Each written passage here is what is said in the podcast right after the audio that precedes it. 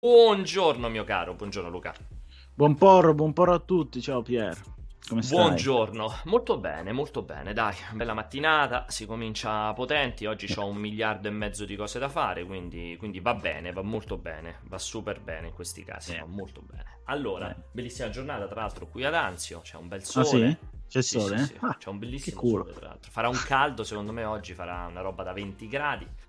Allora, Allora, qui c'è, c'è quel cielo grigio, classico di Mi- proprio grigio, classico di Milano, Quello tra triste? nebbia e, sì, sì, sì, e brutto tempo. Però il tempo comunque era ancora caldo. Io sono stato fino a ieri l'altro lì su a Milano. Comunque era caldo, no? a parte la sera, durante la giornata non era particolarmente freddo. No.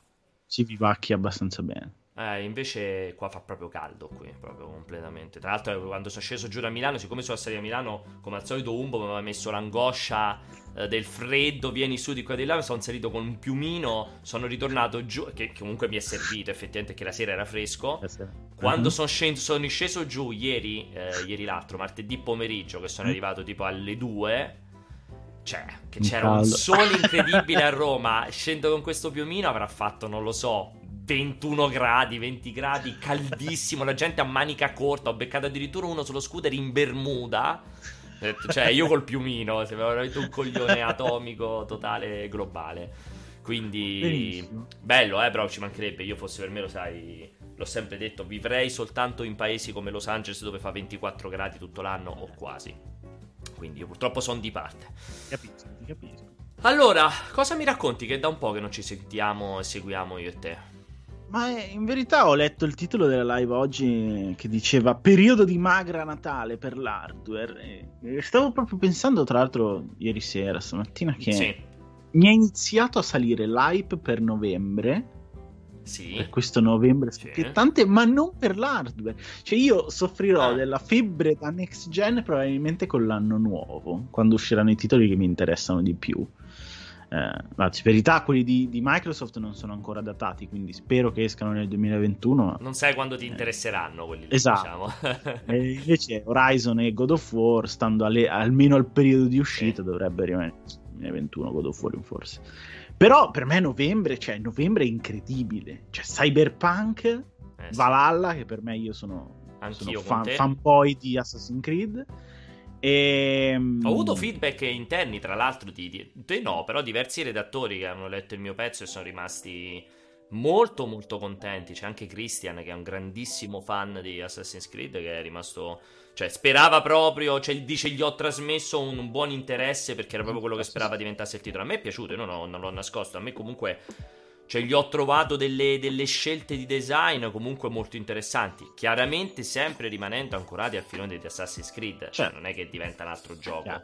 Però io gli ho trovato delle, delle idee, del- cioè questo flusso narrativo esplorativo e secondo me funziona molto, in modo molto interessante se si è fan della serie.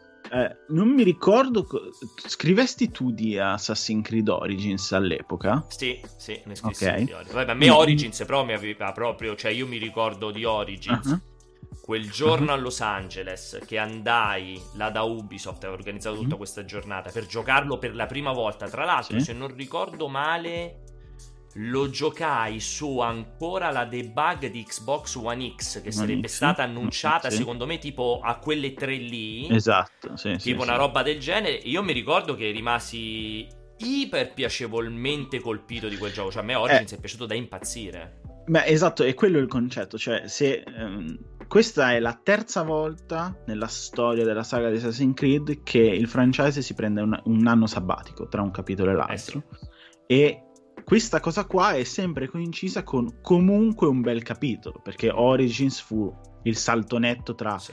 lo stealth vecchio e l'open world RPG eh, di, di nuova generazione, chiamiamolo così. E, eh, e questo, da quello che ho letto, da quello che hai scritto tu, da quello che si è visto anche nei gameplay in giro, eh, s- sembra una derivazione molto interessante di, di quella che era stata mm, la deviazione poi di Origins. Quindi, quindi anch'io sono molto curioso, sono molto interessato da, da questa cosa e poi c'è un particolare che per me è fondamentale della cultura norrena. Cioè io Ah, tu sei grande vivrei... fan? eh? Sì, sì, sì, sì. Per me quando annunciarono God of War nella mitologia norrena io im- impazzii completamente. Ah, io... vedi? sì, sì, amo molto di più la, la cultura nordica rispetto a quella ellenica, per dire. Mm. Sei anche, cioè, sei anche un lettore, cioè hai letto saggi, sei proprio uno che si è informato. Ho letto, Ledda, sì, sì, Ledda in prosa, ho, ho, recuperato quello che si poteva recuperare dell'Edda poetica e ho un libro bellissimo che non trovo, che è quello che utilizzo quando devo fare degli articoli, anche quello che feci eh, sì ah, durante l'annuncio sì. sulla mitologia norrena di, di Assassin's Creed. E quello lì, non mi ricordo come si chiama, credo I miti nordici. È un libro incredibile scritto da una uh, storica e ricercatrice di Oxford, uh, bellissimo. E quindi sì, leggo un sacco. Vabbè, a prescindere che mi piace un sacco leggere, però la roba che riguarda la cultura nordica, la mitologia norrena, sì, mi piace molto leggere. Figo figo questa cosa qua. Vedi, per esempio, io questa parte invece, noi appartieni sono un po' più freddino nei confronti della mitologia okay. norrena. Okay. E sicuramente, probabilmente per ignoranza, eh, sia chiaro, non perché, perché ne, ne, ho letto e dico ah no, mi piace più quell'altra, più per una questione di distanza, diciamo, mentale. E, però, no, no, io mh, ribadisco comunque questo qui sembra essere, sembra essere un Assassin's Creed. Uh, interessante. Io non l'ho mai nascosto che la, la digressione, la parentesi di mhm. Odyssey, io purtroppo non l'ho apprezzata. E, però questo qua mi sembra invece eh, è che mi sembra più contenuto comunque mi rendo conto che invecchiando troppa roba dispersiva non mi fa impazzire okay. questo qua cioè comunque più contenuto il concetto degli archi narrativi che prendi e concludi per regione esatto. eccetera eccetera mi dà un'idea di, di, poterlo diluire o di poterlo gestire con più tranquillità rispetto alla corsa. Uh, cioè proprio a quella bulimia mm-hmm. tipica degli Assassin's Creed che secondo me con Odyssey raggiungeva proprio il suo apice totale globale di quella roba lì. Ma Quindi sai, eh, anche quella cosa, se non mi sbaglio, l'avevi detta tu quando c'è stata la live con, con, con Emanuele, cioè anche il fatto della gestione delle missioni um, all'interno del, del, gioco che non hai più il vai dal tizio. Sì, esatto, esatto, eh, Quella esatto. cosa lì è, è, è, è, quello che secondo me serviva per svecchiare un attimo alcuni lati sì. del, del, sistema di gioco. Quindi quando ho letto quella cosa lì, quando l'hai detta, ero molto contento perché forse era comunque uno degli aspetti che era rimasto. Uh, fin dagli albori della saga e incominciava anche lì a sentire un po' il peso degli anni, dello, st- dello stesso modo di approcciarsi all'open world. Sì, che esatto. è vero che non sarà sicuramente la rivoluzione del secolo quello che hanno mai fatto. Mai pensato, assolutamente. Esatto, però serve per eh, dare un po' più di freschezza, quantomeno per darti l'illusione che stia cambiando effettivamente qualcosa, anche se poi magari, come dicevamo, non è la rivoluzione del secolo. Sì, sono Quindi... molto d'accordo. Sì, quella è una cosa su cui ho posto, secondo me ci ho, posto molto l'attenzione a questi due, cioè fondamentalmente questa Assassin's Creed a questi due forti deviazioni dal, dal, dallo stile. Il primo, appunto, questo, questo, discorso della narrativa, che secondo me era mhm. una parte che ormai era diventata veramente molto dispersiva. Cioè, il fatto che gli Assassin's Creed ti, facesse, ti dessero questi territori sempre più grandi. Esatto. Un po' meno con Origins, enormemente vasti con Odyssey e col fatto che la main quest, insomma la campagna, ti obbligasse fondamentalmente a spostarti di regione per, poter, per poterla far proseguire, poi, bene o male, aveva un po' quell'effetto dei primi World of Warcraft, dei primi Final Fantasy XIV, che poi i, i territori vecchi te li scordavi, fra virgolette, mettiamo sì. in quel modo qui. Invece qui, con questo fatto che si sono inventati questi idea, capito? Tu arrivi nella regione, cioè tu scegli la regione, la regione ha i suoi personaggi, la sua storia che si conclude conclude, quindi tu hai fatto magari 3-4 ore, ti sei concluso quel, quel, quel, ciclo di quest lì, quel ciclo di quest principali che portano avanti la narrativa generale, ritorni al tuo accampamento, magari due personaggi più fighi prendono casa nel tuo accampamento, quindi tu li continui a vedere, a quel punto scegli un'altra regione e fai ripartire no, questo ciclo. Che è poi quello appunto che si è inventato, io l'ho anche scritto nel pezzo, è quello che si è inventato Final Fantasy XIV, lo abbiamo visto anche in The Division, cioè comunque un sistema eh, con World of Warcraft, un sistema che chiaramente funziona molto bene. L'altro elemento è quello che dici benissimo te, cioè non c'è più quella trafila tipica. Parla col personaggio, sì, sì, ti do la esatto. quest, fai la quest e ritorna da lui ma è tutto, tutto, attaccato all'esplorazione, cioè quando tu arrivi al punto, al punto di interesse, parte la quest ah, certe volte esatto. perché parli con uno, certe volte perché mangi il fungo, certe volte esatto. perché, capito, entri dentro una casa, però è cioè è un flusso un po' più naturale e anche che gli ha permesso anche di essere di avere molta più varietà secondo me nell'approccio della missione perché potendo sganciare dal dover devo parlare con uno. Allora, capito, arrivi il momento in cui c'è le, le, rocce a terra e capisci che è un puzzle, quello in cui devi trovare la combinazione delle rocce per far, per insomma, risolverlo. Oppure, ecco, stai girando e trovi un animale, lo segui e capisci che è quello che ti porta nella tana dove c'è l'animale, quello finale. Cioè, esatto. è, è, un po' più un po' più fluido, un po' più naturale, insomma, c'è un flusso di gioco più piacevole. Sì, questa cosa qui effettivamente a me eh, a me è piaciuto. Me è piaciuto. Eh, vedi, hai, ah, vabbè, hai citato un paio di cose che sono un sacco di, di collegamenti sul discorso originale, cioè quello con cui siamo partiti, ovvero il mio hype per novembre, è perché questi titoli, Cyberpunk, Valhalla sì. e poi per me la nuova espansione di Destiny. Eh, eh, esatto, hanno, infatti poi voglio parlare di quella, sì.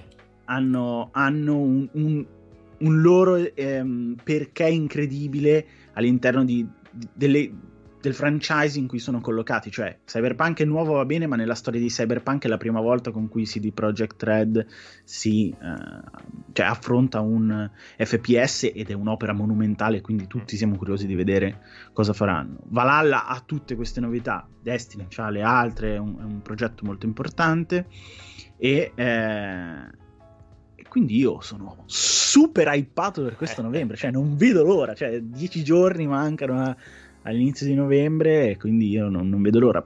Tra l'altro, non so se hai visto eh, ieri o l'altro ieri, non mi ricordo, è uscito il trailer sul eh, DLC di Assassin's Creed, cioè support, sì, sulla, supporto sì, post lancio. Sì. Hanno fatto come per Watch Dogs, hanno fatto già l'annuncio di tutto il supporto esatto. post lancio, sì. E quella cosa lì, vabbè, per i, per i malati come me di mh, approccio storico, a um, un franchise che si basa su storia e mitologia è stato super interessante perché fin da quando è stato annunciato sì. Valhalla ho sempre detto spero spero vivamente che chiaramente come hanno fatto con Origins e Odyssey metteranno la parte mitologica ma è la loro reinterpretazione e ci sta benissimo ma spero che Valhalla faccia qualcosa di vediamo i vichinghi dal punto di vista storico e non solo dal punto di vista mitologico, esatto. come per esempio ha fatto God of War, e già il fatto che ci siano gli assedi, che, che, ci sia comunque Alfredo del Wessex, e che poi abbiano fatto un DLC, sì mitologico, ma sulla cultura celtica irlandese, che figo. è una roba che non si vede sempre,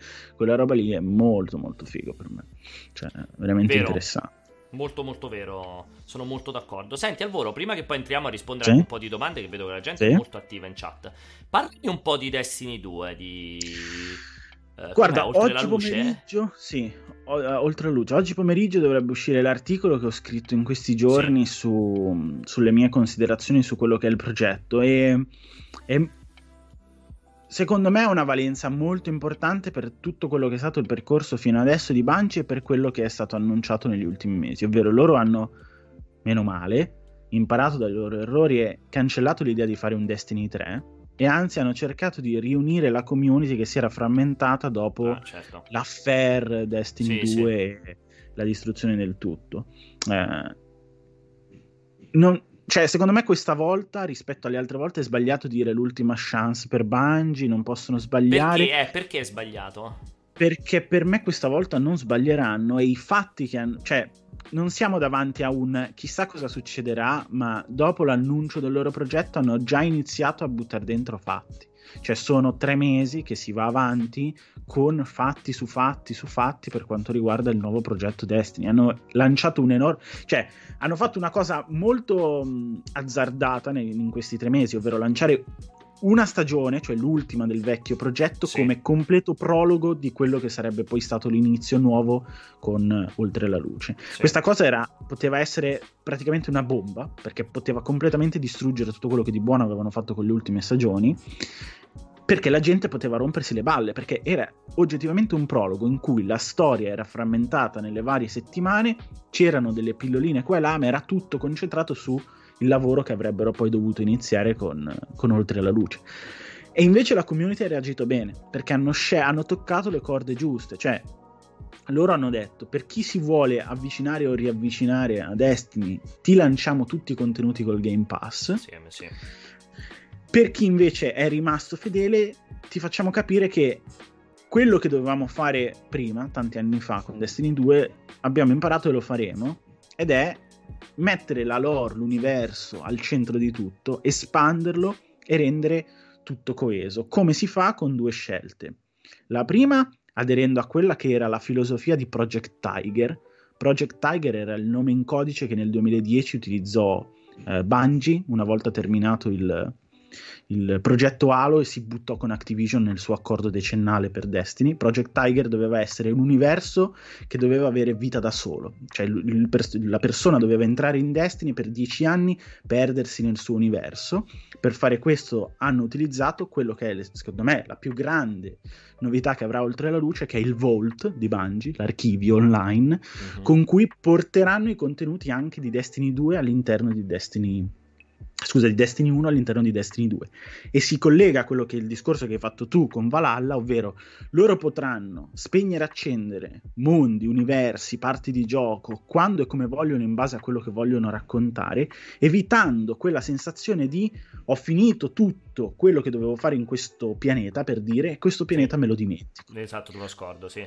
Esatto. E quindi questo nell'ottica di un universo sci-fi dove possibilmente hai milioni di pianeti e cose da fare, secondo me è la scelta giusta per evitare che il gioco diventi 300 milioni di giga da qui al 2023 eh. e, e che tu possa portare contenuti bellissimi che la, la, gente non ha potuto più giocare quando hai deciso di fare Destiny 2 tagliando via tutto, tutto. quello che di buono avevi fatto con Destiny 1.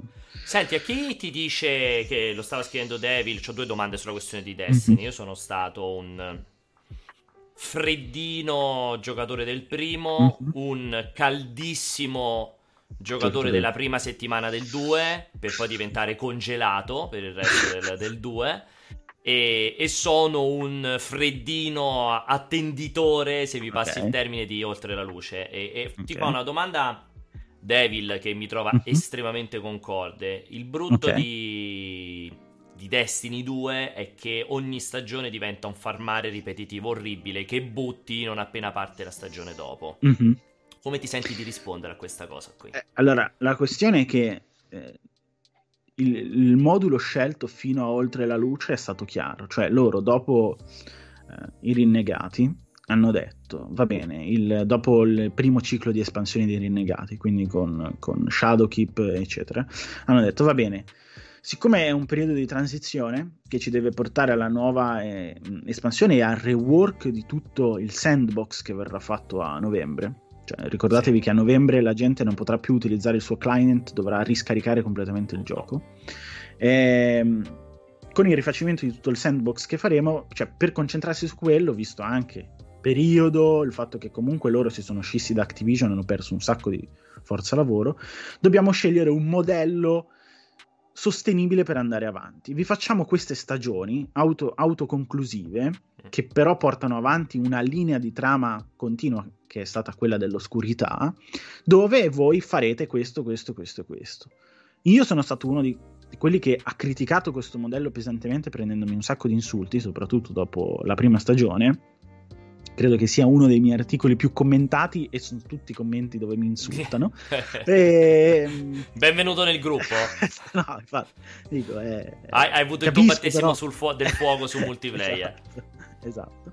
Però eh, la questione è che io non vedo, non, non vedevo altre possibilità in quel momento. Cioè, loro buttare contenuti super cicciosi da, dal punto di vista sia di gameplay che di trama, in quel momento sarebbe stata una perdita di energia che avrebbe sicuramente danneggiato sul lungo periodo il loro progetto e non avrebbero potuto sviluppare al meglio, cioè loro si sono presi comunque un anno intero, cioè eh da Shadowkeep adesso è passato un anno di sviluppo in cui una, solo una piccola porzione di team ha curato eh, le stagioni che si sono susseguite nel tempo, mentre tutti erano al lavoro a questa roba dell'archivio, eccetera, eccetera. Poi leggevo anche in chat che dicevano tolgono contenuti di Destiny 2 per portare Destiny 1. No, fanno un enorme calderone e in base a quello che vogliono raccontare attivano determinate parti dell'universo. E ehm, proprio perché il gioco sta diventando mastodontico dal punto di vista dei giga e, e devono comunque gestirlo.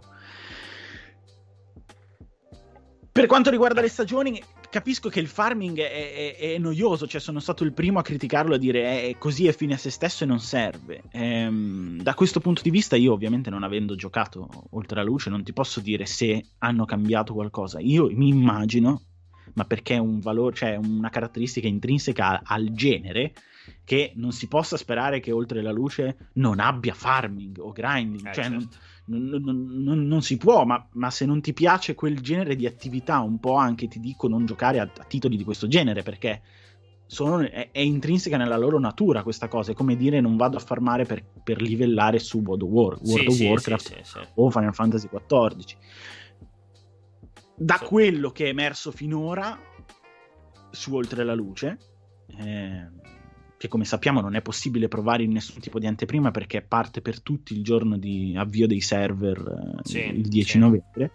Eh, per quello che è noto fino adesso, dovrebbe essere stata gestita in un modo migliore, essere tornata a quello che era il farming dei rinnegati, essere tornata al vecchio farming che ti porta ad avere una crescita per fare l'attività finale o per fare un determinato eh, numero di attività che richiedono un cap, un level cap o delle armi specifiche che prendi facendo farming. Più qualche novità, perché purtroppo, eh, allora, mh, vabbè, su, su Twitch non, a Twitch non piace molto questo, questo sito, però 4chan ha fatto uscire negli ultimi giorni eh, dei leak molto grossi per quanto Sì, riguarda Oltre sì. la Luce. Ovviamente sono dei leak, vanno presi con le pinze, non si sa, ma quello che è uscito è grosso. Cioè, se fosse vero, è roba grossa, roba che cambia eh, la valutazione di un, di un percorso mh, rispetto a... Cioè,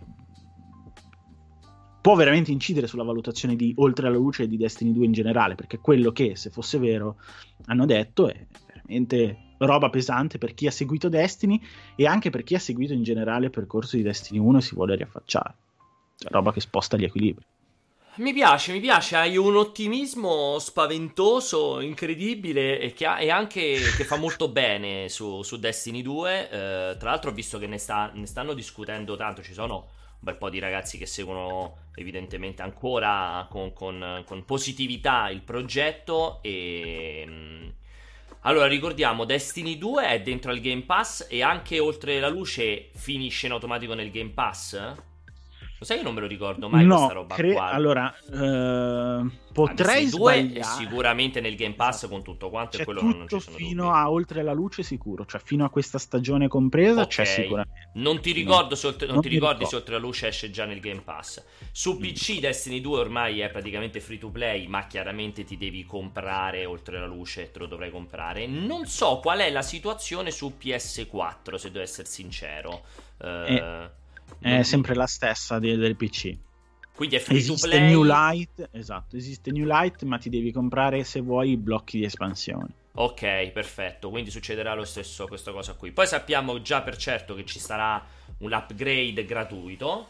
Quindi, Assolutamente. ah no, sì. c'è subito nel Game Pass, lo confermano tutti. Ah, quindi oltre la luce è già nel Game Pass. Quindi minchia, è potente questa roba qua. Game Pass però è solo console o è anche nel Game Pass PC? Sai che non No, so no, anche, questo. anche nel Game Pass PC. Eh, figo questa cosa qua. Dicevo, ehm, da questo punto di vista, eh, vabbè, là c'è sempre la marcia in più, chiaramente, del, del Game Pass. C'è chiaramente l'aggiornamento gratuito invece per quello che riguarda PS5 e eh, Series X. Quindi se ce l'avete in automatico ve lo portate dietro, questo è scontato. Sì, ci informiamo prima, XX Revolver. Ti chiedo molto scusa. Siamo una redazione che parla di videogiochi. Per fortuna che ci siete voi in chat, che invece la sapete lunga. Detta questa cosa qui, ehm, questo è molto molto figo perché a me il fatto che sia dentro il Game Pass mi piace sempre eh, moltissimo. Eh, sul discorso di Destiny 2 non lo so, boh, vediamo. Da, non lo so, magari un tentativo glielo darò, una, una prova gliela darò oltre la luce. Il problema è che lì a, a me quel tipo, con tutto che sono il Mhm. super amante dello del farming, appunto alla World Ah. of Warcraft, c'ha qualche cosa il farming di, di Destiny che non... eh, Non che, non, non mi riesce a far entrare nel loop. Non so qual, non faccio anche un po' fatica a definirtelo cos'è. Ehm, forse, forse c'è meno la componente. Cioè, è talmente tanto sbilanciato che il farming è praticamente sempre soltanto sparare. che forse ha una componente rispetto al World of Warcraft, qualcos'altro che una parte di farming magari anche soltanto andare in giro, anche soltanto fare attività super secondarie, che forse un po' più facilmente me lo fa venire a noia, fra virgolette. Però è una cosa molto okay. molto molto intima e personale. Eh? Ma allora, in verità ho capito, cioè, ho capito quello che dici e lo comprendo perché... Ehm credo, credo, che sia anche, per esempio, in un Black Desert, per dire. Eh, da quel punto di vista, quel tipo di farming credo che ti. Non voglio dire allunghi il brodo, quello che dici tu, però un, un, farming più stratificato, come dici tu, non solo andare a fare l'attività e l'attività è sparare e uccidere mostri in un dungeon piuttosto che in un altro punto, ma, magari solo esplorare, andare in giro e parlare con dei tizi possa aiutarti eh, da quel punto di vista a assorbire il peso del farming stesso. Mm. Eh, io ci tengo a dire una cosa, cioè il fatto che io ehm, legga Destiny 2 in questa maniera o sia estremamente positivo non vuol dire che abbia la fetta di salame sugli occhi. Cioè, come ho detto, io sono il primo a riconoscere quando Destiny sbaglia e anzi, proprio perché sono un appassionato e ho un sacco di ore sopra Destiny, sono forse anche uno di quelli che poi diventa anche molto critico nei confronti di Destiny. Mm, mm, mm. Però, e, e, ho criticato un sacco di cose nel, nel, nell'ultimo periodo, però, a differenza delle altre volte, questa volta io credo che il progetto quantomeno sia sul percorso giusto. Siano tutti uniti nel perseguire una strada e quindi poi la puoi prendere e la puoi sbagliare. Se sbagli... Fine, sì, sì. Se, se non la sbagli, hai fatto centro probabilmente per gli ultimi due anni e potrai nel 2022 mettere la parola fine sul progetto decennale che avevi magari in maniera quantomeno decorosa. Sì, sì, sono d'accordo. Non credo, non credo però che la mia opinione, poi la mia speranza, ma secondo me è basata sui fatti, è che non credo che sbaglieranno questa volta, perché hanno anche del materiale a livello di, narrat- cioè di narrativa dove, sta- dove si sono infilati, dove è molto difficile sbagliare. Cioè, hai preso quello che i fan volevano, gliel'hai messo. E, gliela, sì, e gli hai messo quello là, sì, sono d'accordo. Cioè, se, se, sbagli qua c'è un problema grosso di fondo. Esatto. E giusto per rispondere a XX Revolver, perché chiaramente oggi è il nostro hater più accanito, lui dice che le quantità di cose da fare su Destiny non esistono in nessun altro gioco simile. Non sono minimamente d'accordo, però va benissimo. Nel senso che non so quanto abbia inventato Destiny. È chiaro che è l'unico mm-hmm. looter shooter con quella dinamica gas MMO ma per più che altro per una mancanza di concorrenza, perché chi cazzo ci metti di fianco? Borderlands? Cioè, non, non, non no, no. È, è, più quella la cosa, non, non, so chi altro ci potresti mettere là di fianco. E, e Borderlands è lontano chilometri da, da, da, da Destiny. Assolut- assolutamente, ma anche perché non, competono nello stesso territorio, eh, cioè esatto. non competono su, su, cose diverse. Perché ah, Warframe, dicono... bravi, Warframe. Beh, ragazzi, pensare che Warframe sia peggio di Destiny 2, secondo me, è non essere aderenti alla realtà dei, dei fatti. Warframe ha avuto un successo che secondo me Bungie il 90% della gente si sta mangiando i testicoli per quello che ha fatto Warframe, che è il copia e incolla di Destiny 2 che nell'arco di sei mesi è diventato 100 volte più giocato e, e comunque considerato più bello e più Ma divertente. Anzi, è palese e credo che se uno glielo vada a chiedere non ti diranno certo di no, ma ci sono delle palesi ispirazioni negli ultimi oh. due anni di Destiny a Warframe, cioè sì, cose prese... Quindi, voglio dire, ma, ma a parte il fatto che sarebbe da stupidi, lo continuo a ripetere, l'ho detto in una live con Serino, cioè è veramente da stupidi continuare a criticare chi prende delle cose che funzionano in un gioco e le porta nel suo, riadattate al suo. Cioè, è una cosa stupida, ma perché sono io fare una roba che non funziona? Sono cioè, d'accordissimo, sono d'accordissimo, sono d'accordissimo. E, è vero, Destiny ormai ha ricordato tanto la Warframe, però ricordiamo che il progetto Warframe nasce dopo aver studiato a fondo Destiny. Eh? Non, ve la, non, ve la, dimenticate mai questa cosa qui, eh? perché Warframe nasce proprio dopo aver studiato molto bene Destiny e, e, con quella roba lì, cioè Warframe veramente ha distrutto completamente il mondo perché anche se non se ne parla tantissimo è iper iper iper iper iper iper giocato proprio, cioè, non c'è anche da discutere. Avevo visto un altro pochino. Uh, avevo visto un altro pochino di, uh, di domande. Allora, facciamo, facciamo, un piccolo round up di domande prima di metterci a parlare mm-hmm. di Cyberpunk, visto che mi hai detto era l'altro che aspettavi. Allora, Pisellino Birichino ci dice: uh, Quando uh-huh. usciranno le patch PS5 The Last of Us 2 e Tsushima? Per The Last of Us 2 potrebbero fare una mossetta alla Spider-Man e quindi associare l'upgrade grafico del gioco ad un grosso DLC standalone? non lo so. Allora, di sicuro non usciranno al lancio, direi. No. Boh, non lo so, ragazzi, non, non so che dirvi. Però boh. carina questa idea, eh. Cioè, Sì, non è male. detto, più che altro perché... Me l'aspetto più da? Tsushima, però, che da Dici? Naughty Dog. Stare, eh. Cioè, l'idea di un DLC che contemporaneamente si porta dietro anche l'upgrade grafico e quindi in questo modo ti inculano e ti fanno rispendere dei soldi, me lo trovo più fattibile a breve da Tsushima Da che Tsushima. da sì, che da The Last of Us. Cioè, credo davvero che alla fine The Last of Us forse l'upgrade lo vedremo con questo multiplayer di cui si continua a sentir parlare che magari prima o poi davvero uscirà.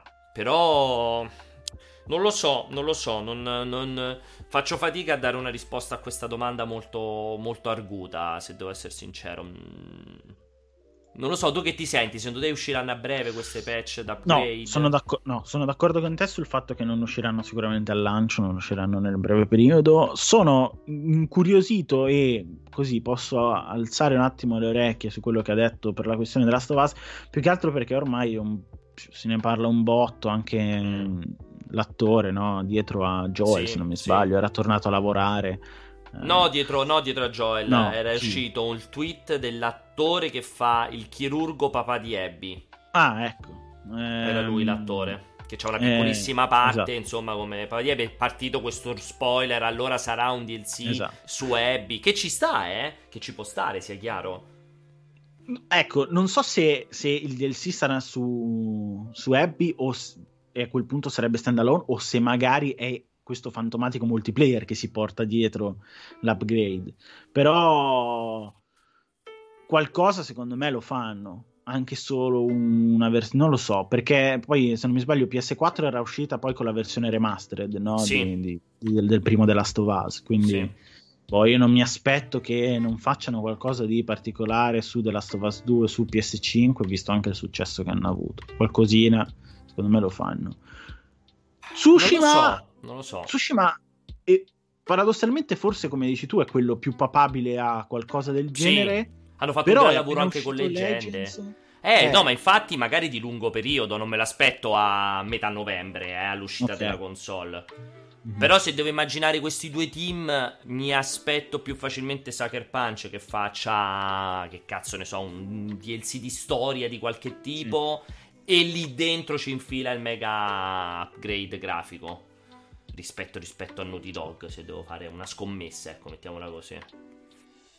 Poi io non lo so, eh, magari, magari, magari mi sbaglio, eh, però boh, questo è quello che mi viene in mente. Poi vado, continuo a risalire perché vedo Vai. quelle riscattate in evidenza. Eh, ho seguito il Mhm. Tectonic ieri, dice Megashira e ho una domanda. Ho recuperato due metri e mezzo di spazio, è decente per giocare ad Half-Life Helix? Sì, assolutamente. Tra l'altro, se non sbaglio, Half-Life Helix lo riesce a giocare anche seduto, se non mi ricordo male. Un po' scomodo, ma non è uno di quelli che devi correre per la stanza. Però sì, sì, ti basta assolutamente. Eh, vabbè, qui continua il dibattito di Atsuma su Destiny. Dice quella cosa che noi- lui non gli è piaciuto è che in Destiny 2 avevi tutti i pianeti già belli pronti con tanto di waypoint sbloccati. Che quindi ti aiutava molto, nel- cioè ti faceva un po' passare la voglia di esplorare, diciamo, da, da questo punto di vista. La, allora, la questione dell'esplorazione dei pianeti di Destiny risale all'alba dei tempi. È allora, se vuoi fare qualcosa di diverso da quello che hanno sempre fatto, Mm, devi mm, riscrivere completamente il sistema di gioco di Destiny e fare un'esplorazione dove atterri con la navicella e, E fai un po' cazzo che vuoi. Divertiti. Eh, eh, esatto. Però lì vuol dire ris- cioè, riscrivere completamente tutto l'ecosistema di Destiny, cosa che non, non- non si potevano fare. Quello è una roba che si portano dietro già dal primo. E vi ricordo che è già un miracolo che Destiny 1 sia uscito. Perché siamo arrivati. Loro. Eh, leggevo anche in chat, è uscito prima Warframe di... In verità doveva uscire prima Destiny. Destiny, esatto. Doveva uscire Destiny e lo sviluppo eh, viene terminato agli inizi del 2013. Arrivano a metà del 2013, la fine del 2013 doveva essere il periodo di lancio, ma nella metà inizia una diatriba tra, l'ho scritto anche nel pezzo poi, tra ehm, il capo di, il co-founder e CEO di, mh, di, di Bungie e l'allora capo del eh, narrative team che era stato mischiato con membri di Activision Sì. inizia questa diatriba e riscrivono completamente Destiny e in un anno in un anno perché poi esce nel 2014 tirano fuori quello che poi è stato Destiny 1 Destiny. già quello è un miracolo e quindi portandosi quel sistema che era sceso a compromessi per esigenze di sviluppo, eccetera, eccetera, e anche per sistemi di, di, di hardware. Ricordiamo che Destiny in generale ha fatto due salti generazionali. E, ehm, chiaramente si è dovuto scendere a qualche compromesso e poi hanno mantenuto nel 2. Magari si può dire, visto che dovevi rifare il 2, potevi eh, prendere l'occasione e rifare completamente il sistema di navigazione dei pianeti, eccetera, eccetera. Però nelle idee originali anche di Destiny 2 e quando c'era Activision sicuramente si prevedeva almeno un Destiny 3, il sistema più facile da riportare in giro per non perdere anni e anni di sviluppo era quello lì. Sono d'accordo. Allora, tra l'altro, de, Talmo, eh, no, tanto diversi ci hanno detto che in realtà sul Game Pass PC non c'è, solo sul Game Pass eh, Xbox, Game Pass console, ok. Mm.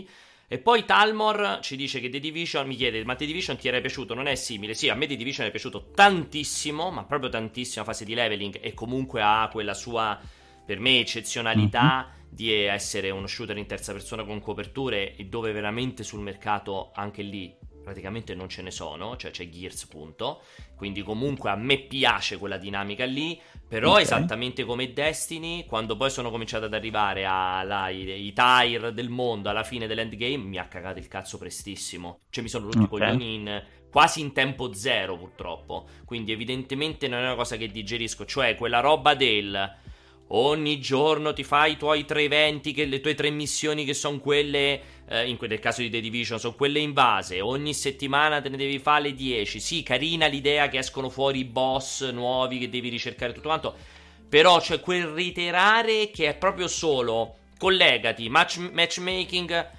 Missione, missione 2, missione 3 e basta. Rispetto a un World of Warcraft, lo ribadisco ancora oggi, lo riprendo in mano, comunque mi, mi, mi, diverte fare tutta una serie di attività secondarie.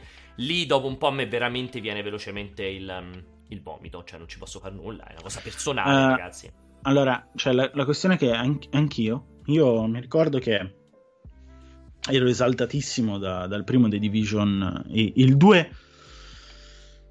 il 2 perdeva l'ambientazione, purtroppo. Esatto. Mi è piaciuto, ma sarebbe stato anche lì meglio se avessero espanso l'uno e non avessero eh, staccato sì. facendo eh, The Division sì. 2. È sempre sì. lo stesso errore, non lo puoi fare. Cioè, lì devi imparare da World of Warcraft per forza. Cioè, non puoi fare un altro titolo e spostare la community perché per svariati X motivi uno che sta giocando a The Division 1 magari non si compra The Division 2 e quindi vai a perdere un utente.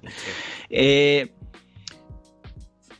il gameplay era molto molto bello, però anche lì è sbagliato, per esempio, comparare The Division eh, in generale come franchise a Destiny perché, anche per, eh, a detta di Ubisoft, combattono su due piani completamente differenti. Siamo all'interno di un sistema che è quello dei giochi servizio, gas, eccetera, eccetera, che dentro ha una serie di sottofamiglie enormi. Cioè, per dire, The Division si definisce come cover shooter, neanche sì. come looter shooter. Sì. Destiny invece si dichiara MMO FPS. Sì. Cioè, ce n'è veramente il mondo. Borderlands non ha, non ha, il mondo condiviso, va al massimo no, in coop, eccetera, eccetera, è tutta un'altra roba e lì è vabbè, il principe del loot, ma eh, è un altro discorso. Il problema è che non è, non è, mai esistito, riagganciandomi anche a una domanda o un'affermazione che ti avevano fatto prima che avevi letto, non esiste un vero competitor di Destiny. No, cioè, esatto. Qual, qual, è il vero...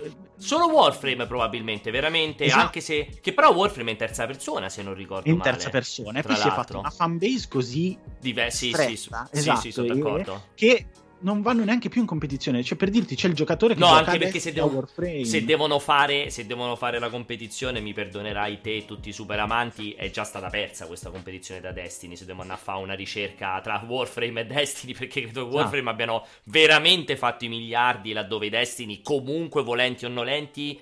È vero, lo abbiamo giocato tutti, abbiamo giocato in tanti, ma comunque è ancora un gioco che sta un po' inciampando sui suoi passi mentre cammina. Cioè, oggi faccio fatica a dire Oggi Destiny 2 è un gioco di grande successo come Warframe. Oggi è faticoso dire questa no, cosa no, qui. Ma, eh, ma, il recente passato, cioè que- quello che sono stati l'ultimo anno dopo il primo ciclo di espansioni di, di Destiny 2 eh, rinegati, eh, è stato che oggettivamente Destiny 2 è stato un mezzo fallimento. Nell'ultimo anno ha, negli ultimi anni hanno sbagliato un sacco di cose, sì. bisogna dirlo. Warframe non le ha sbagliate. Poi possiamo dire che attualmente il gioco magari è un po' stanco e sicuramente avrebbe bisogno sì, di una rinfrescata, però sì, la base sì. di utenza che è sempre rimasta la stessa e anzi è cresciuta in Warframe negli anni. Quindi, sì, cioè, sono d'accordo, sono d'accordissimo. Poi vedo Mona Volante si è infastidito del mio spoiler sul padre di Abby. Certo che se a oggi se stiamo ancora a preoccupare degli spoiler su The Last of Us 2, ragazzi, avete un problema grosso. Poi sto spoiler, ho detto che Abby c'ha un padre, che è il grande spoiler di tutti i tempi. XX Revolver ci chiede: Ma avete idea? Questa è una domanda che vi ho visto fare 160 volte prima all'inizio della puntata. Ma avete idea di quando vi faranno provare PS5? Visto che questa attesa è sicuramente ridicola a meno di un mese dall'uscita. Grazie, Pierpa. Ragazzi, non è una questione di essere ridicoli o meno, è una questione che giustamente Sony se lo può permettere perché ha tutti voi fan iper invasati della console. Quindi sono in una situazione come Apple, altra società piena di fan invasati, è in una posizione che si può permettere di fare completamente lei la narrativa, scegliere lei quando farti vedere la console come si apre, scegliere lei che giochi farti vedere, scegliere lei come farti vedere l'interfaccia, scegliere lei tutto. Tanto poi voi andate con i 15 milioni di like su Instagram, gli 80 milioni di views su YouTube, quindi è giusto che seguano quella roba lì, così come Apple ti banna il canale su Twitch o su YouTube se ti permetti di commentare la loro conferenza, perché loro non vogliono che ci sia qualcuno che parla sopra alla loro comunicazione, perché tanto se lo possono permettere perché sono mm. pieni di fanboy, e la, per Sony funziona la stessa identica cosa.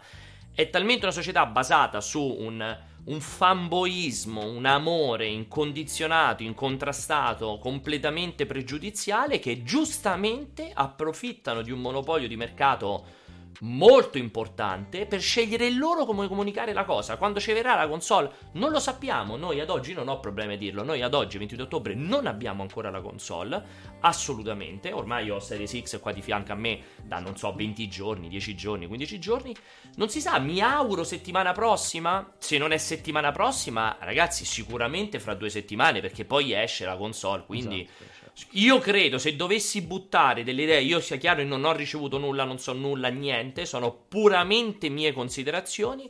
Mi immagino che Sony ci invierà la console abbastanza a ridosso dell'uscita con un unico grande embargo il giorno dell'uscita o un giorno prima. Non credo che farà questo sistema adottato da Xbox, cioè c'è una differenza di comunicazione di roba enorme. enorme. Questo sistema di Xbox ci ha mandato la console un mese e mezzo prima con tutta una serie di embarghi, con i giochi che si sbloccano, con le feature che si sbloccano, quindi un po' ci ha fatto quasi fare, non dico da beta tester, però ci ha fatto proprio seguire l'ultimo iter di sviluppo. Sì. È una roba che assolutamente Sony non fa e non farà. Ti manderà la console, boh, che ne so, ripeto, settimana prossima, il primo novembre, il 2, non lo so, e ti dirà ecco tutto. E poi de- puoi uscire, puoi parlarne dal 12, da quando esce in America. Immagino, eh, poi magari mi sbaglio e domani suonano alla porta e arriva, ma così, così no. vi direi che secondo me sarà questo il, modo, il loro modo di fare e fanno bene perché il mercato glielo permette di fare. Cioè, se il mercato te lo permette di fare, è giusto che tu ne, è giusto che ne approfitti. Perché, perché non dovresti farlo da questo punto di vista? Quindi, eh, pensiamo, pensate soltanto al a quella follia che è uscita su Xbox della console che si surriscalda, della memory card, perché un, un coglione, magari veramente gli, anche, gli si è anche rotta o non ho idea, un tizio ha detto in un podcast che bruciava e non riusciva a tenere in mano l'SSD. È partito un dibattito di giorni sulla console in verità scalda, fa schifo, fa rumore, tutto esatto. quanto cioè, non sono ancora bastati i 70 pezzi video di Digital Foundry di tutto il mondo in cui dicono la console è silenziosa e non scalda. Ancora la gente è convinta che la console surris- si surriscaldi. Ecco, lì perché tu ti sei permesso di dare la console in mano a tutti. Su sta roba su PlayStation non esce perché tanto nessuno l'ha vista, quindi nessuno l'ha provata. Quindi ci dobbiamo, ci dobbiamo fidare di questa cosa qua. Ecco. Ma poi è lo stesso discorso della, della comunicazione. Cioè, Sony non ha l'esigenza di fare le cose con tempistiche che non siano quelle che vuole lei. Esatto. Cioè, nel senso come dicevi tu, il mercato non, gli, da questo punto di vista gli ha dato ragione per anni e continuerà a fare la stessa cosa. Beh, tanto loro dicono: tanto noi le console le vendiamo, cioè, che ce ne frega. Cioè, la dashboard la facciamo vedere quando vogliamo noi perché la vogliamo far uscire a quell'orario per rompere i coglioni piuttosto che. Cioè, fanno quello che vogliono, se lo possono permettere. Esatto, e, e basta, fine della questione. Per, perché? Perché devono, perché devono rischiare qualsiasi comunicazione non controllata, no, visto infatti. che alle persone non interessa quella roba lì, cioè perché ci deve essere quel rischio. E quindi giustamente se lo tengono chiusi, eh, se, se, la tengono riservata, la comunicazione la fanno loro con i loro tempi e nei loro modi. Fine. Uh, cioè, anche qua vedo che direi, ma almeno a voi della stampa potrebbero darla. Soprattutto a noi della stampa non la devono dare, ragazzi. È proprio quella la, la, la differenza. Esatto. Uh, cioè, la, la cosa uh, fondamentale. Poi, eh, fatemi vedere, voglio vedere Series S. Ecco, per esempio, io credo che anche l'arrivo, cioè, l'arrivo di Series S, anche su quella credo che Microsoft ormai sia immediato e credo che ce la manderà eh, a brevissimo. Però, eh, eh, però da quel punto di vista non, non, non, sappiamo nulla, ma è chiaro che anche lì la comunicazione è ben diversa. Comunque vedo iTonicom. Uh, no, non poter sapere anche, neanche se è compatibile con il monitor ultra wide a meno di un mese dall'uscita mi triggera. Uh, Tony, sei folle se credi che PlayStation 5 sia compatibile no, con il monitor ultra wide. Io non so più come dirvela questa cosa, ragazzi. Non devi aspettare che qualcuno la provi. Te lo garantisce per Paolo al 100% senza aver provato la console. Che non sarà mai compatibile con i monitor ultra wide. Scordatevi con le console risoluzioni anomale. 21 noni, 4 terzi, 20 noni, 32 noni. Scordatevela questa roba qui. La console funzionerà a 1080p e in 4K. Punto. Basta, fine. Non c'è niente, nessun'altra possibilità che tu possa collegare quella console. L'unica eccezione è Xbox che si permette di supportare anche il 1440p. Non vi fate queste pippe mentali su oh magari a sorpresa esce fuori il cavo ottico, o magari a sorpresa il DisplayPort, magari a sorpresa gli ultra wide, magari a sorpresa il 1440p. No, la console supporterà 1080p 4K in 16 noni, punto. Io non so perché continuate ad andare avanti con questa, con idea. Io non so da, da dove vi salta fuori, eh, onestamente. Per te, per te, Luca, qual è più convincente come strategia? Lo chiede Bytes Idea, questa di PlayStation o quella di Xbox? Ma in verità la, questa, questa domanda abbiamo risposto un sacco di volte e ho sempre detto, se, allora, per come sono fatto io, chiaramente apprezzo molto di più la comunicazione che è stata fatta da Microsoft. Capisco però il, le motivazioni che stanno dietro alla comunicazione di, di, PS5, cioè l'abbiamo appena finito di dire. Cioè, essendo il player attualmente più forte in questa generazione sul mercato, in numeri di console vendute, cioè, cosa puoi fare? Possiamo discutere sul fatto che sia veramente, cioè, che in alcuni momenti la comunicazione di PS5 e dei contenuti di PS5, lo stessa questione di Demon Soul, Spider-Man, le versioni PS4, l'upgrade, eccetera, eccetera, sia stata allucinante in, in alcuni momenti. Però, ripeto, eh, non, mi verrebbe quasi da dire ma davvero ci si poteva aspettare qualcos'altro? Cioè, potevamo sperare che la comunicazione fosse magari gestita meglio a livello di metodologie, ma su tempistiche piuttosto che... Cioè, il, il player numero uno fa quello e anche, quello, tra virgolette, punto. nel farsi aspettare fa anche bene perché comunque fa parlare esatto. di sé. C'era, esatto. un, c'era quel, come si dice, quel detto, detto da quel famoso tale come al solito che diceva bene o male l'importante è che se ne parli. Se ne parli esatto. e Sony attua questa strategia. Cioè. E fa bene, fa bene, fa bene perché poi arriva gente come Inepte Gamer che dice ma cosa volete sapere? Hanno mostrato la console, l'interfaccia, che volete vedere come vanno i giochi cross gen? Il giorno che la porti a casa e l'accendi sai già tutto che bello c'è. Questo è perché vedete, giustamente è, cioè, è questo il target e quindi è giusto che marcino su quella roba lì. Cioè non perché si devono sta a sbattere dalla console in mano a qualcuno che la smonta, che mette i microfonini di fianco e sente veramente se è più o meno rumorosa? Cioè, ma quanto male fa, potrebbe fare a PlayStation 5 se uscisse 20 giorni prima che è più rumorosa di Xbox? Magari non lo è, eh? magari c'è la certezza che è più silenziosa, scalda meno, eccetera, eccetera. Ma quanto, cioè, chi ci guadagnerebbe a sapere un mese prima che PlayStation 5 è più rumorosa di Xbox?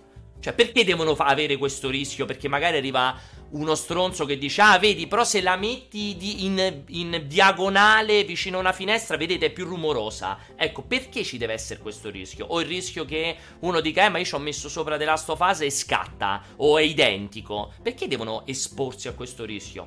Hanno una fanbase enorme, talmente cieca da non accendere alcuna forma di giudizio. È giustissimo che ne approfittino perché il mercato glielo permette. Quando c'è quella posizione è giusto che se ne approfitti perché è proprio alla base delle regole del mercato. Esatto, ma tra l'altro il discorso che io e te ci troviamo a fare sempre in ogni pausa caffè, che è quella che le persone che stanno qua, che si informano sui video, non sono il target di mercato, sono la minoranza, sono la cacca di coniglio di fianco alla cacca di elefante, cioè, ho reso l'idea. Esatto. Tra l'altro, vedo che tutti state scrivendo che in realtà è già noto, è già ufficiale che PS5 si può, supporta il 1440p, il 2K. Io, ragazzi, questa cosa che voi portate Demon Souls che gira in 2K a 60 in modalità performance. Uh, io non sono così convinto che PS5 la attacchi a un televisore o un monitor 1440p e ti esce nativo in 1440p a differenza di Xbox. Io credo che ci sia un'informazione un po' errata in proposito. Io credo che il gioco, quando lo metti in modalità performance Demon Souls, giri con un rendering nativo in 2K, ma comunque poi upscalato in 4K. Io non sono così convinto che ci attacchi il monitor 1440p e la console esca nativa a 1440p. Spero di sbagliarmi e che avete ragione voi. Però io questa cosa non l'avevo letta, onestamente. Quindi vediamo un attimo che questa cosa non l'avevo letta. Allora, eh Ciacca dice: Non capisco questa agitazione e nervosismo. Finché tutta la stampa è trattata in uguale maniera, seppur con metodi discutibili, non vedo il problema. Ti sento alterato a riguardo. Sbaglio, veramente gli unici alterati siete voi che continuate a chiedere quando abbiamo PS5 perché non la proviamo. A me non mi cambia un cazzo. E allora, intanto sbagli quello che dici perché non è vero che tutta la stampa è trattata in ugual maniera. Perché Sony si è mossa con delle precise esclusive. Con Wired, che aveva fatto tutte le esclusive di Reveal. Con Jeff Kigley, che aveva fatto tutta l'esclusiva del DualSense con un gruppo di youtuber giapponesi YouTuber sconosciuti per noi, ma conosciuti in patria loro, loro che hanno avuto l'esclusiva di poter provare la console da vivo, quindi intanto smentisco quello che dici che non è una cosa informata perché non è la realtà dei fatti. La stampa è stata trattata in modo assolutamente diverso, cosa che però ha fatto anche Xbox, che Xbox il primo reveal l'ha fatto con Digital Foundry e con Austin Evans, punto. Poi a un certo punto ha aperto i boccaporti e ha mandato a tutti tutto. Dopodiché a me non cambia nulla è ovvio che da persona che fa questo mestiere e che scrive su multiplayer sarebbe stato bellissimo poterne parlare perché so per certo quanti click avremmo fatto. Quindi mi dispiace aver perso un'occasione di letture e quindi di pubblicità e quindi di soldi da persona che comunque deve mangiare lui, deve mangiare Luca Porro, deve mangiare Umberto Moglioli, devono mangiare tutti. Chiaramente sono click persi. Dopodiché a me mi cambia niente, cioè se siete contenti voi, a me figurate a me, a me che cosa mi cambia a proposito, boh, proprio zero onestamente. Ehm, detto questo, vediamo ancora, andiamo avanti. Game, giusto, scusate, anche Game Informer Game per rispondere al ragazzo. Tutta la, co- tutta la, copertura di Spider-Man è tutta un'esclusiva Game Informer. Quindi dire che siamo stati trattati tutti uguali, boh, a me non mi sembra così veritiero, eh, onestamente. E Vediamo, non mi avete più risposto sulla questione del 1440p del 2K nativo. Uh, per me, ripeto, state clamorosamente sbagliando uh, e, e, rimarrete molto delusi quando attaccherete il vostro monitor 1440p a PS5 perché esattamente come succede con PS4 scoprirete che vi fa il downgrade a 1080p e vi si vede di merda. Questo è il mio pensiero. il mio pensiero, onestamente. Eh, però spero di sbagliarmi. A differenza di Xbox, che invece ha sempre supportato il 1440 già, da, già dalla One, se non sbaglio, dalla liscia addirittura. Poi um, fammi vedere. Eh, non è successo la stessa cosa con console passate sempre sono arrivate 30 giorni prima? Mi chiede Arion Troia. È un po' diversa la situazione, Arion. Perché ris- cioè, la risposta secca è sì. Cioè, addirittura sia PS4 che PS3 ci sono arrivate la settimana prima del lancio, eccetera, eccetera. Però c'è una differenza sostanziale. Non erano nell'epoca Covid. Quindi noi PS4, PS3 e PS2 le avevamo già provate 78 volte tra le fiere, gli eventi dedicati, gli inviti a casa di Sony, cioè ne avevi parlato e scritto già tantissimo. Invece non è stato così con PS5, perché PS5, cioè quest'anno ci sono stati eventi, l'anno scorso ancora non c'era, quindi nessuno di noi, la, cioè noi veramente la prima volta che la proveremo sarà quando ci arriverà, suppongo, a confezione finale quella dei negozi. Non è mai successo una cosa del genere ed è per quello che esistevano le fiere di settore. Cioè, io mi ricordo PS4, ma pure PS3 l'avevamo provata un anno prima già agli eventi. Quindi è completamente diversa la situazione rispetto, rispetto al passato. Poi, uh, fatemi vedere. No, stavo guardando altro. No, avevo visto la domanda, un paio di domandine, però non, non le riscattate se non ci mettete il chiocciola, eh, quindi è un po' complesso. Mi ricordo solo una domanda prima, poi voglio sentire in chiusura Luca su Cyberpunk, quindi preparati mm-hmm. che ti mhm. cago il cazzo. Yes. Eh, qualcuno di voi aveva chiesto prima, io vorrei giocare per un, ancora per qualche anno su PC, ma massimo al 1080p. Che scheda mi conviene prendere? Ho visto che vi siete lanciati sul 3080, 3060, 960, 1660. Per me ad oggi se la riesci a trovare usata o comunque qualche strana rimanenza di magazzino, se, de- se, tu pensi di voler giocare per sempre a 1080p devi andare con la 2070 Super, che per me rimane proprio... Eh, continua a rimanere un perfetto cerchio, la trovi facilmente, magari riesci a trovare a molto meno e così via. Eh, altrimenti, altrimenti vai il giorno che la riuscirai a trovare con la 3070 quando uscirà a fine mese. Chiaramente, se vuoi fare quel salto lì, che chiaramente è molto più potente. Allora, Cyberpunk, Cyberpunk, Luca, mi hai detto questo novembre, mi pare di capire che te lo giocherai. Io non so, se, sì. non so se ti è piaciuto l'ultimo Night City Wire e... Mi ha fatto quanto... impazzire. Ecco, cosa stai aspettando del gioco perché ti è piaciuto? No, mi ha, fatto, mi ha fatto impazzire innanzitutto perché la questione dei veicoli, vabbè, allora io sono mo- allora, da questo punto di vista, come mi approccio a questo genere di giochi di ruolo, io sono molto tamarro. Quindi quello che ho visto mi è molto piaciuto. Cioè, li, l- la moda mi fa proprio uscire di testa in una me, maniera senza senso. E poi mi hanno messo. Cioè, credo che quel, um, quel, clip sui veicoli sia fatta. Cioè, c'era proprio scritto per Luca Porro quando hanno messo i eh, camion.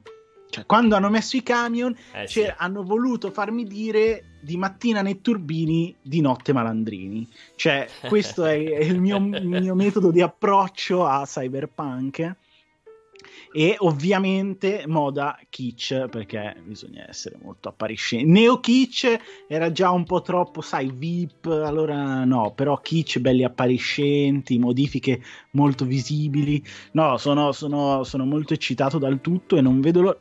Cioè, dove te lo giochi? Non vi dirò di giocarlo, PC, dove te lo giochi? Okay. PC, PC, per forza. Non vedi l'ora di, stavi dicendo, ti ho interrotto? No, di di immergermi nella questione gioco di ruolo, cioè voglio capire quante possibilità ti dà il gioco. Cioè, se veramente ti dice, ok, questo è il prodotto, adesso fai chiaramente nelle linee guida della storia, di quello che dovrai portare avanti, eccetera, eccetera. Però quanta possibilità di roleplay c'è? Mm. Quello mi interessa. E poi, come avevamo già detto in, durante una Royal Rumble redazionale tanto tempo fa, io voglio capire che tipo di feedback ha lo shooting di Cyberpunk. Cioè, io sono curioso di imbracciare un'arma e vedere che, che tipo di feeling mi dà. Che ti aspetti? È difficile perché, come avevamo detto, cioè, non... mi sembra qualcosa, un ibrido tra, tra, tanti vari tipi di qualcosa che non si è ancora visto. Cioè, io non mi immagino che Cyberpunk possa avere un feeling alla. Adesso sto sparando a casa, chiaramente. Doom, per mm. dire. Sì. Cioè, o uno shooting alla Destiny, visto che eh, sì. ne parlavamo prima. Però, soprattutto dal Night City Wire che avevano fatto sulle armi, e sull'enorme personalizzazione e varietà di arsenale che puoi avere, mi sembra che comunque le armi tra di loro fi- possano darti un feeling differente. Cioè il fatto che tu scelga una run, per esempio, tutta arma bianca o sì. un'arma uh, tutta mitragliette Uzi per dire sì. o simil ti possa dare un, uno stimolo in più per giocare perché ti diverti anche nel dire ok, cavolo, però quest'arma differisce tanto da quella, quindi posso fare questo, questo e questo. E poi ci sono veramente, vabbè, sono, sono, iper curioso e mi ha intrigato il fatto che non sia alla GTA l'utilizzo dei, vico- dei veicoli, sì. cioè per cui devi comunque livellare e accrescere le conoscenze del tuo personaggio per poter fare determinate cose. Questa roba proprio mi fa impazzire perché è tutta personalizzazione, cioè è tutta pianificazione del tuo personaggio e caratterizzazione del tuo personaggio che è quello che io volevo da un gioco del genere. Cioè, Secondo me sembra... sarei molto soddisfatto della componente ruolistica da quello che avevo visto io perché è, per me è addirittura soverchiante la componente ruolistica. Infatti secondo me sarà sarà, sarà, una grande doccia fredda per tutti quelli che si aspettano il gioco alla GTA. Io lo continuo a ripetere fino alla fine, tutti quelli che da quello che hanno visto, anche che hanno fatto la furbata e fa vedere la macchinetta che sta eh. sopra le scalette.